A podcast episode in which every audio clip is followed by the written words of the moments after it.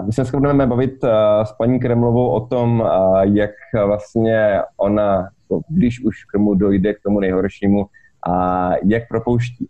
Takže já vás tady ještě uh, jednou vítám, paní Kremlová. Dobrý den. A takže pojďme rovnou k, té, k, té, k, těm, k těm strašně nepřímým otázkám. Při jakých příležitostech vy propouštíte zaměstnance? Tak naštěstí těch příležitostí moc nebylo. Eh, ale pokud myslíte vyloženě jakoby propouštění na základě eh, výpovědí z pracovního poměru podle paragrafu 52c, to znamená pro tu nadbytečnost, tak s tím jsme se potýkali hlavně jednou, když jsme koupili konkurenční firmu, která byla ve velkých finančních potížích a s ní jsme koupili vlastně i obchodní tým. A dneska vlastně nám z toho obchodního týmu nám zůstal pouze obchodník, který měl na starosti obchodní řetězce. A ta společnost měla zhruba 11 dalších obchodních zástupců, kteří měli svoje auto, svůj sklad a prováděli takzvaný ten ambulantní prodej. E, protože my pracujeme v účetním systému SAP, tak dokážeme vlastně to, každého toho obchodníka každý měsíc jako dokonale zhodnotit podle prodeje, podle položky, podle čehokoliv. Takže hned ten první měsíc bylo jasné, že ty čísla nevycházejí. Nebylo to tím, že by prostě ti lidi eh, byli neschopní nebo líní, ale prostě ta strategie nebyla správně nastavená. V první fázi jsme se snažili třeba rozšířit portfolio těch výrobků, třeba o nějaké obchodní zboží, abychom jim pomohli, ale bylo jasné, že prostě, ať to počítáme zprava nebo zleva, že to nevychází. Takže jsme si s nima každý měsíc sedli na tabulu jsem jim kreslila jejich náklady, jejich tržbu, jo, a že ten zisk prostě tam pořád není. Takže nám nakonec z toho zůstal jenom jeden jediný obchodník pro Prahu, která byla zisková a s těmi ostatními bylo jasné, že se s nimi rozejdeme.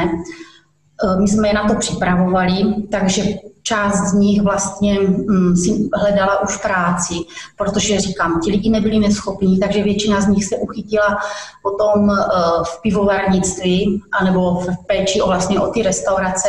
Nicméně s každým, se kterým jsme se loučili, tak vlastně dostal i to odstupné, protože nebyla to jejich vina, a my jsme chtěli, aby když odejdou, tak vlastně, aby odešli přesně tak, jak je to podle nějakých platných regulí a aby ty lidi od nás neodcházeli s pocitem, že jim bylo ukřivděno nebo bylo něco špatně, i když třeba jsme to tak řešit až nemuseli, ale chtěli jsme, aby prostě ti lidi odcházeli jakoby s dobrým pocitem. A všichni se uchutili velmi rychle. Mhm. A když jste uvažovali o koupi té konkurenční firmy, tak už tehdy jste jako plánovali, že budete muset propustit ten obchodní tým, nebo to jste zjistili, až když jste tu firmu koupili? Nebo v nějaké... To jsme zjistili až poté, protože my jsme původně, od, nám ta firma nabídla svoje obchodní smlouvy. Mhm. Takže my jsme ty první jednání byly o tom, že od nich odkoupíme jenom obchodní smlouvy, ale pak bylo jasné, že vlastně na té obchodní smlouvě je i ten odběratel a ti teda z toho našeho nápadu společného úplně tak jakoby nadšení nebyli. Takže muselo dojít i k tomu, že jsme koupili i tu společnost.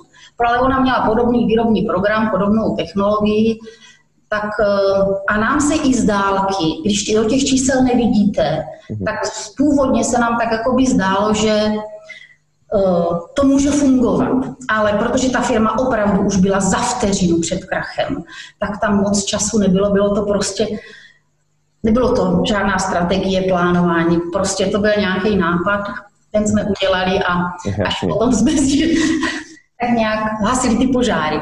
Okay. A i při nějaký jako due diligence jste jako ještě předtím, než jste to, dejme tomu, podepsali, tak to jste stále nevěděli, že to takhle dopadne? Nebo to bylo, dejme tomu, strašně rychlý, ten, eh, Ten prodej byl opravdu, já si myslím, že to prostě bylo během měsíce. To bylo mm-hmm. tak strašně rychlý, že... Um, ale my jsme opravdu o ty smlouvy natolik stáli, že jsme si mysleli, že nám to za to bude stát. Mm-hmm. A potom, dejme tomu, jste tu firmu koupili, tak jak dlouho jste to vydrželi s těmi obchodními zástupci, to znamená, jak dlouho jste jim ukazovali, prosím vás, musíte dosahovat tohoto a tohoto obratu a... Rok, určitě rok. Rok. Takže jako rok jste s nimi měli tu trpělivost, kdy jste si řekli jako... Jsme pořád hledali nějakou variantu, jak prostě tam ten, tu marží dostat, ale v tu dobu se začínalo hodně dařit těm gastrovelkoobchodům a ta prostě ta cena, za kolik se to mohlo do těch restaurací nebo těch malých prodejen dodávat byla jasně daná, takže to, že bychom něco zdražili, nepřicházelo v úvahu. A to rozšířování toho portfolia těch výrobků taky nebyla úplně správná cesta, takže myslím si, že nejsprávnější cesta byla ta, co jsme udělali. Ale v tu dobu mm, ty pivovary zrovna hledali ty lidi, takže myslím si, že to prostě byla nakonec jako vítězství pro obě dvě strany, protože ti lidi jako si našli práci, kde byli hezky zaplacení, byli spokojení a myslím si, že jsou tam třeba až dodnes. Mhm. A řekli jste jim dopředu, dejme tomu, musíte doručit takový a takový obrat, abyste nebyli propuštěni a pokud ho nedoručíte tehdy a tehdy, tak bohužel se, dejme tomu, k tomu a tomu datu budeme muset rozloučit? Ne, spíš to probíralo, takže vlastně každý měsíc jsme měli poradu a čísla jsme tam probírali a ty lidi sami viděli, kam to spěje. Mm-hmm. Jo, jako to, že bychom někomu vyhrožovali, to ne, jako, ale oni sami prostě jim to bylo jasný, že uh, nemů, nemůžeme jedním distribučním kanálem, který je ztrátový, prostě potápět celou firmu. Jasně, OK. A ať už to propuštění proběhá z jakýkoliv důvodu, jo, nevýkonnost nebo nevím, ekonomická krize nebo a dejme tomu i nějaké špatné chování zaměstnance, tak jak vy doporučujete podnikatelům, aby propouštěli? Jaký jsou pro vás takový, takový best practices? Tak vždycky je nejlepší se domluvit dohodou. Um, zvlášť třeba pokud je to, že třeba ten zaměstnanec má nějaké potíže, tak vždycky prostě je nejlepší dohodou a dneska se dokonce i doporučuje, aby ten zaměstnanec podepsal vlastně dva dokumenty, žádost o dohodu a potom tu dohodu, aby vlastně ty dokumenty byly dva, mm-hmm. aby to bylo zpětně nějak nenapadnutelné. Takže vždycky se snažit s tou dohodou a pokud to dohodou nejde a jako je potřeba to pracovní místo opravdu zrušit, tak prostě dát tu výpověď z pracovního poměru a tam to doporučení je, aby ten rozhovor byl maximálně 20 minut. Na začátku prostě nabídnout tu dohodu, samozřejmě k tomu nabídnout i nějakou velmi zajímavou finanční kompenzaci, aby to pro toho zaměstnance bylo zajímavé. Pokud opravdu dochází k tomu, že ta výpověď je daná kvůli tomu, že my to pracovní místo nemáme, anebo v dnešní době, eh, kdy spoustu činností, ať už třeba na fakturacích, na účtárnách nahrazuje eh, dneska umělá inteligence, ty pracovní procesy a je potřeba vlastně tam ty počty těch zaměstnanců snižovat, tak ehm, aby, ten, aby to prostě proběhlo co nejkrač a moc se o tom ani nerozvádět, prostě naučit se dopředu tu jednu jedinou větu, jako je potřeba snížit počet zaměstnanců a bohužel jsme si vybrali vás. Tady máte možnost buď si vybrat dohodu, nebo když to nedojde k tomu, tak prostě výpověď na základě paragrafu 52c eh, a nepřipouštět žádné diskuze a prostě uzavřít to během těch 20 minut.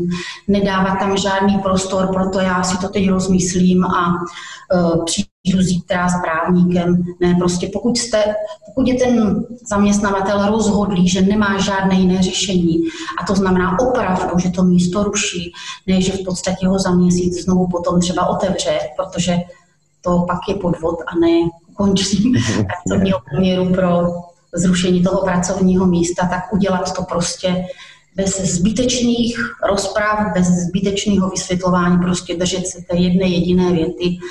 A jako my jsme rodinná firma, takže všechny zaměstnance do práce přijímám sama a považuji za svoji povinnost se s nimi i já osobně sama to ukončit a rozloučit se s nimi jako já osobně. Mm-hmm. Že ne, nepřihazuju to na někoho jiného, i když je to Není to jednoduché.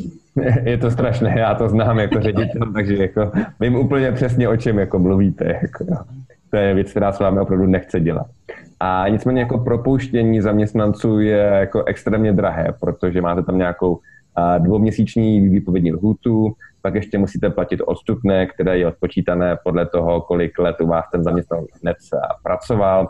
To znamená, můžete se dostat až na nějaký dva platy plus tři platy odstupné plus, dejme tomu, pokud to ještě oznamujete někdy v průběhu měsíce, tak v podstatě máte, dejme tomu, jako pět a půl platu. Jo. Takže já se nejdřív ještě vrátím k té dohodě jako takové a kam si myslíte, že se dá jakoby dojít při dohodě s tím zaměstnancem, a aby to, dejme tomu, bylo jako přijatelné pro obě dvě strany? Jaké jsou ty vaše zkušenosti? Já si myslím, že určitě třeba ty čtyři platy.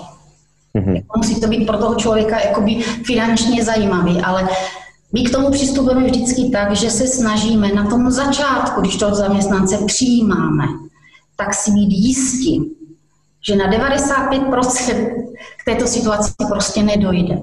Jo, že uděláme opravdu to, že napřed toho vezmeme na ten rok a na dobu určitou. Potom, pokud si nejsme jistí, tak třeba i na dva. A pak až po těch dvou letech už si je člověk jistý, jestli toho zaměstnance chce nebo nechce. Mm-hmm. Ale spíš vždycky hodně ošetřit ten začátek, jo. než potom řešit ty konce. To znamená, že vy vždycky doporučujete uzavírat smlouvy na dobu určitou, na jeden rok a potom případně další smlouvu na zase jeden rok? No děláme to tak, že pokud ten zaměstnanec k nám, je, je spousta druhů, jak nám může přijít. Pokud je to třeba absolvent, který už u nás byl na praxi, dělal u nás diplomku a potom k nám nastupuje, dostane normálně smlouvu na dobu neurčitou, protože třeba už dva, tři roky jsme s tím člověkem pracovali a na to místo jsme si ho připravili. Tam se to neřeší. Potom máme druhý typ zaměstnanců a to jsou zaměstnanci přes Eh, ze zahraničí přes ten program Ukrajina a tam vlastně to máte pevně daný. Tam se ten kontrakt uzavírá na dva roky a v tom je tříměsíční zkušební lhůta, takže tam taky není moc co řešit. Eh, co bereme lidi do kanceláří a moc jich teda nebereme, protože máme ten kolektiv takový hodně jakoby plný, uzavřený a nám se tady lidi moc nemění, tak uh, to výběrové řízení probíhá i za podpory třeba, že na, kon, na koncu vlastně nám třeba ten, mm, toho posledního eh, to poslední rozhodnutí si pomáháme třeba těmi testy performy a investujeme spíš třeba do toho hodně dobrého a kvalitního výběrového řízení, abychom měli jistotu, že ten člověk k nám nastoupí.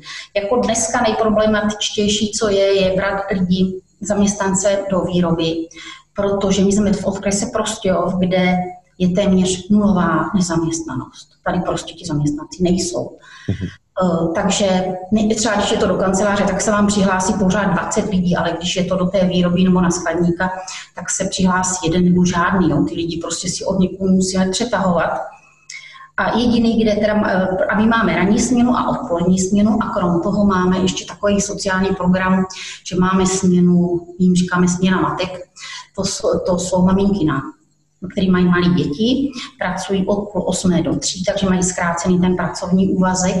A tam třeba tam eh, jim to dávám jenom na ten rok, protože vůbec netušíme, ani ty maminky netuší, jestli to s těma dětma to zaměstnání dají, jo? protože třeba ty děti dávají do školky a potom ta maminka opravdu je 70% pracovní doby není, nechodí do práce, tak vlastně s ní řešíme, jestli třeba ještě ten další rok vůbec ona chce zkusit, protože nejsou všechny děti vhodní, aby chodili do školky a nejsou všechny maminky schopní při dětech chodit do práce. Mhm, mhm. A mimochodem, proč si jako podnikatelka, ředitelka myslíte, že zákonodárce vymyslel to, že právě to propuštění je tak jako strašně drahé? To netuším jako myslím, jako, kdybychom se třeba o tom bavili v loni, jo, tak bych třeba řekla, že každý, kdo propouští zaměstnance, o tom musí vědět dopředu a má se na to chystat a má s tím nějak jakoby počítat, protože ta doba byla jiná. Dneska, když eh, máte úspěšnou firmu, ať je to hotel, lázně nebo cokoliv a oni vám to zavřou na jaře a zavřou vám to na podzim, tak to musí být strašný a i tady toto bude pro ně jakoby strašný, jak to řešit. Stejně tak, jako třeba já to vidím i u nás, jakoby v těch výrobních firmách, kdy vám vytrasují eh, lidi do karantény a my vlastně ty karantény musíme zaplatit. Ten zbytek těch lidí musí pracovat přes časech, protože jako potravináři pracujeme s dodávkama na čas, na hodinu. U nás se řeší dodávka, třeba já nevím, že to tam, ten náklad tam musí být ve 12 hodin 28 minut, jo? my prostě opravdu fungujeme ve vteřinách, tak si nemůžeme dovolit uh, kvůli pokutám něco dodat pozdě, takže prostě musíme potom zabrat všichni bez rozdílu postavení, nebo jestli je to muž, žena, jaký zde má zaměstnání. Musíme prostě pracovat všichni a to samozřejmě tu firmu něco stojí taky. Mhm. A předsedkyně TOP 09, Adamová Pekarová, teďka právě navrhuje to, aby zaměstnavatelé mohli propouštět zaměstnance na hodinu. Co vy si o to myslíte? No, na jedné straně jsou zaměstnanci to nejcennější, co v té firmě máte. Protože stroj si koupíte, auto si koupíte, program si koupíte, všechno si můžete koupit. Ale kvalitní, loajální a pracovitý zaměstnanci si prostě nekoupíte. Nikde nenajdete, že? Takže si myslím, že každý, kdo má jakoby dobrý zaměstnance, tak je nepropustí. Stejně tak jako pracovití lidi si myslím, že se vůbec z tohohle jakoby bát nemusí. Jo, ale na druhé straně jsou někteří vedoucí, že jsou takový třeba trošku choleričtí a se jim taky stát, že jim ujedou nervy, vyhodí někoho a pak ty lidi odejdou. Jako v dnešní době je možná, že, se to, že ten nápad není úplně špatný, ale samozřejmě i ty zaměstnanci musí být nějak chráněni, prostě, že dostanou buď třeba delší dobu na úřadě práce, nebo prostě od toho zaměstnavatele, jako nejde to, aby to bylo v těch amerických filmech, že si prostě vezme tu krabici a dá si tam ten květináč a mobil a z té firmy během minuty odejde a nemá nic. Jo, to prostě asi taky nejde. Ale vy občas musíte řešit i třeba právě proto, protože pracujete ve výrobní firmě a řekněme takové jako nepříjemné příhody se zaměstnanci, kdy třeba zaměstnanec přijde do práce opilý, nebo dejme tomu nepřijde několikrát jako vůbec, nebo se chová nějak naprosto nevhodně, tak jak potom vyřešíte tady tyhle ty jako, řekněme, jako extrémní případy? Tak nevhodný, zamě, nevhodné chování jsme teda naštěstí nezažili, ale alkohol jsme zažili.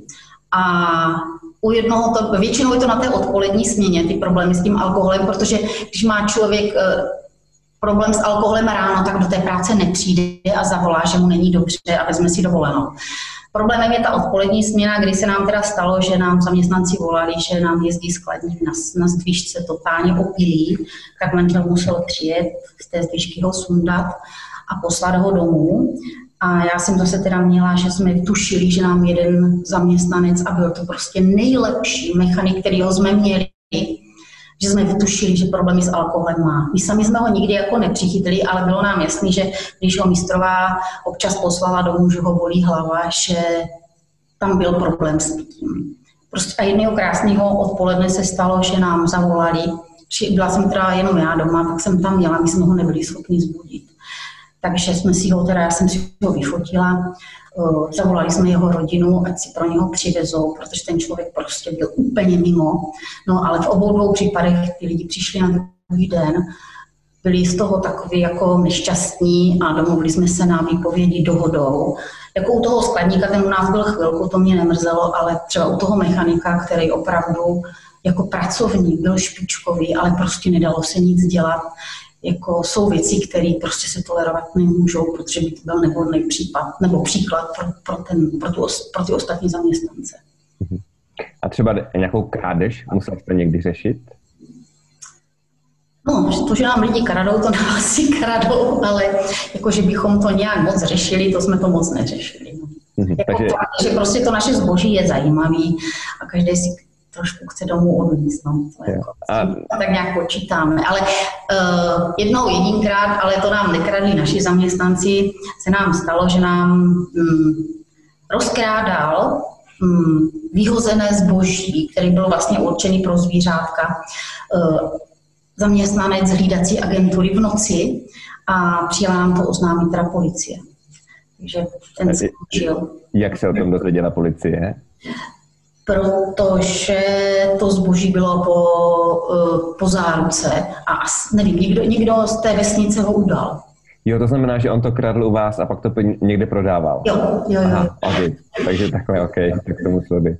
A já vím, že třeba ve Philip Morris to dělají tak, že jim zada, jako, jako benefit jim dávají nějaký cigarety domů a relativně jako v nějakém jako slušném množství právě proto, aby jako neměli tu potřebu krást neuvažovali jste, dejme tomu, o tom, jako dát každému, já nevím, čtyři sáčky na měsíc a, a pak nám tady... Zaměstnanci dostávají třeba poukázky při nějaké příležitostech, že si vlastně to zboží mohou nakoupit.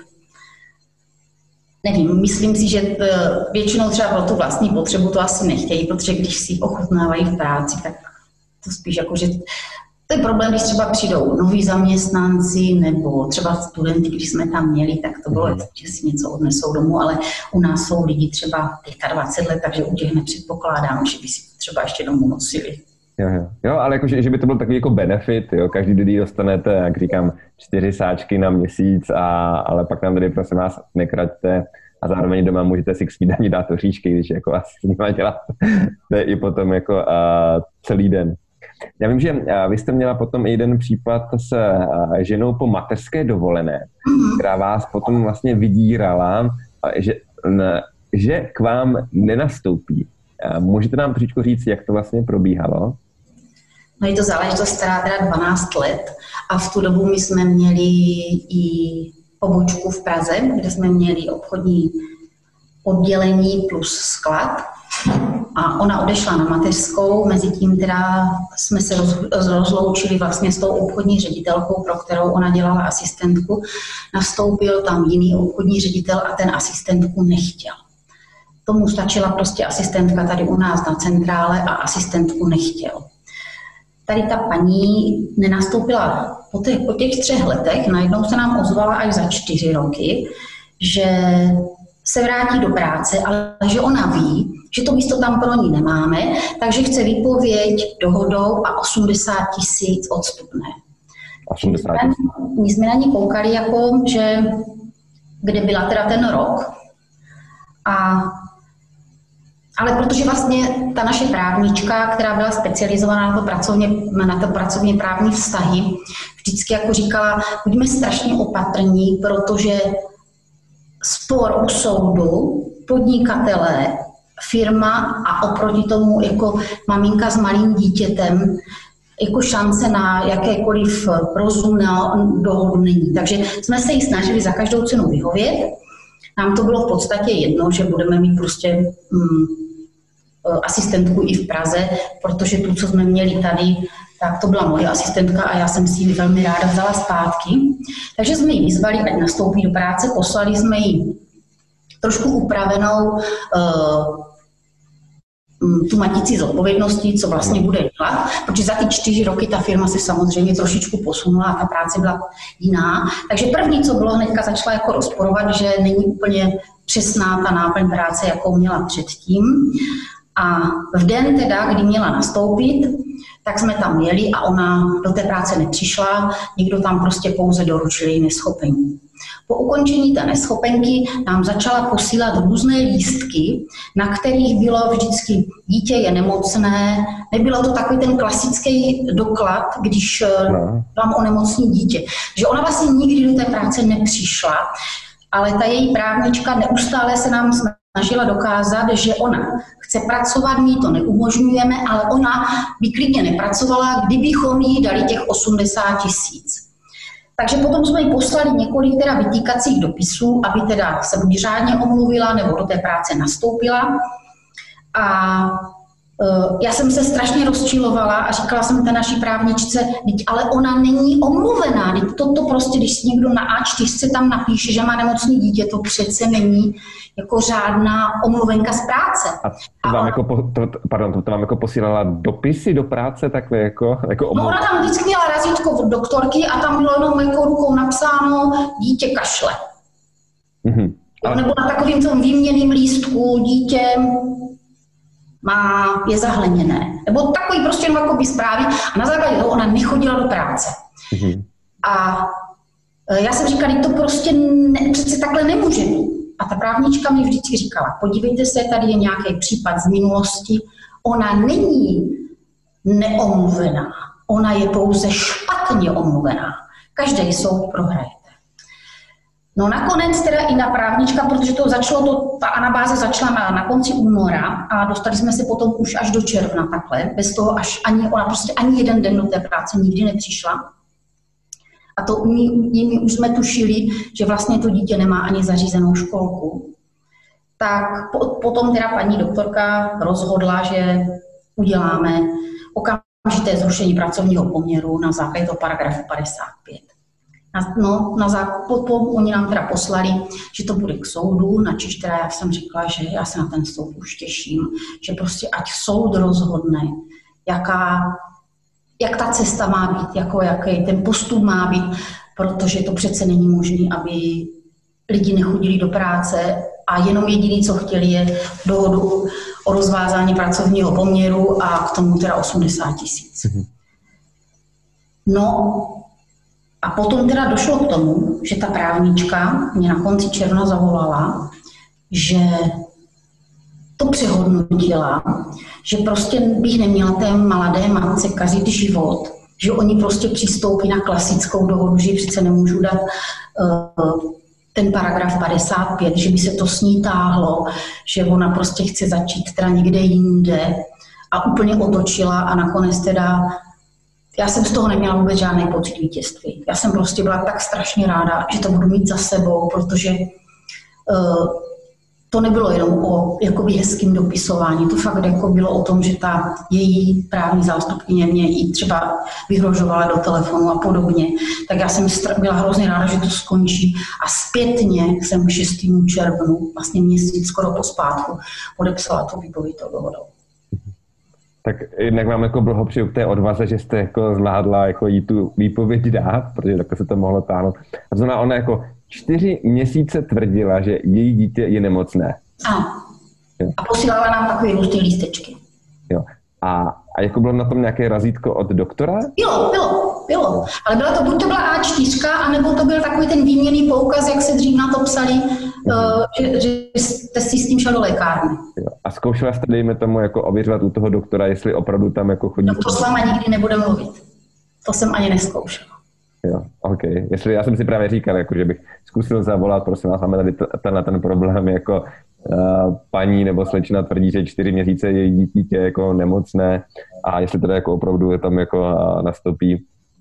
Ale chápu, že to pro vás jako musela být jako strašně vyčerpávající a náročná situace, ale v podstatě jako blbý případ, který vůbec nemusel vzniknout, který jako vznikl uměle, že ano. Jako. Já si myslím, že jí do toho někdo natlačil, že to ani nebylo z její hlavy, protože pak mě na Vánoce poslala blahopřání. Mm-hmm. Tak aspoň, že to, to do, dobře takhle dopadlo. Tak jo, máme tady uh, jednu otázku, uh, někdo se ptá anonymně. Co si myslíte o rušení superhrubé mzdy? A myslíte si, že zaměstnávat lidi na HPP je výhodné? Jak se stavíte k takzvanému švarci systému? Okay, to jsou jako dvě otázky, to znamená, jako rozdělíme je za prvý, co si myslíte o rušení superhrubé mzdy?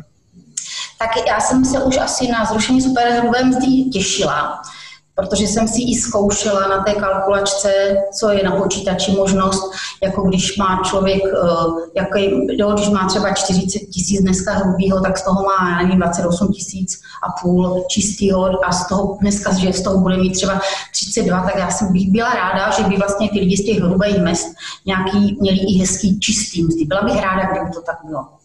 Mm-hmm. Ale uh, ono to tak vypadalo, že to tak bude, ale myslím si, že poslední dny už to zase vypadá, že to tak nebude. Takže si myslím, že k tomu nedojde. Bohužel si myslím to, to stejné. Mm-hmm. A potom je tam ta druhá otázka. Myslíte si, že zaměstnávat lidi na HPP je výhodné?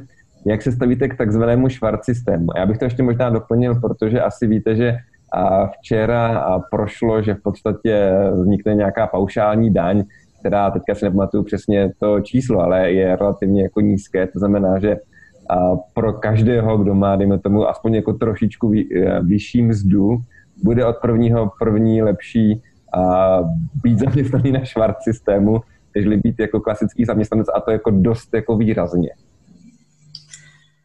Znamená, co si myslíte? A, Já jsem takový tradiční člověk, takže my máme skoro všechny zaměstnance na hlavní pracovní poměr, včetně cizinců. Jediný, co máme, protože máme vlastně uh, velkou sezónu před koncem roku a nejsme schopni sehnat brigádníky, tak na tu dobu uh, dvakrát tři měsíce bereme agenturníky, vždycky třeba čtyři, ale jinak jsou všichni naši zaměstnanci u nás na hlavní pracovní poměr. Mm-hmm. OK, tak to jste jako hodně velká výjimka, a protože jako v Česku se to, řekl bych, je, je čím dál tím běžnější, že právě se zaměstnává lidi takhle na... A... No a myslím si dneska, že už taky nad tím uh, jsem chvilkoma hořekovala, protože vím, že i třeba mm, některé naše konkurenční firmy, které vyrábí úplně stejně a když se podívám, kolik mají zaměstnanců, eh, tak je jasný, že to prostě s tím počtem zaměstnanců nemůžou zvládnout, že mm, mají část zaměstnanců na hlavní pracovní poměr a zbytek mají agenturníky a dneska, když do 50 zaměstnanců nemusíte potom třeba v rámci těch koronavirových opatření za ně odvádět tu, to sociální, tak si myslím, že je to hodně velká výhoda. Že vlastně tím, že my jsme vzali všichni zaměstnance na hlavní pracovní poměr, všechno jim platíme, tak to není, zrovna teď to není vítězství. OK. Paní Krmla, já vám moc krát děkuji za vaši přítomnost. Budeme rádi, když ještě s náma budete pokračovat v rozhovoru s Markem Navrátilem. Že ještě jednou moc krát děkuji. Já taky děkuji moc krát. Tak jo. A já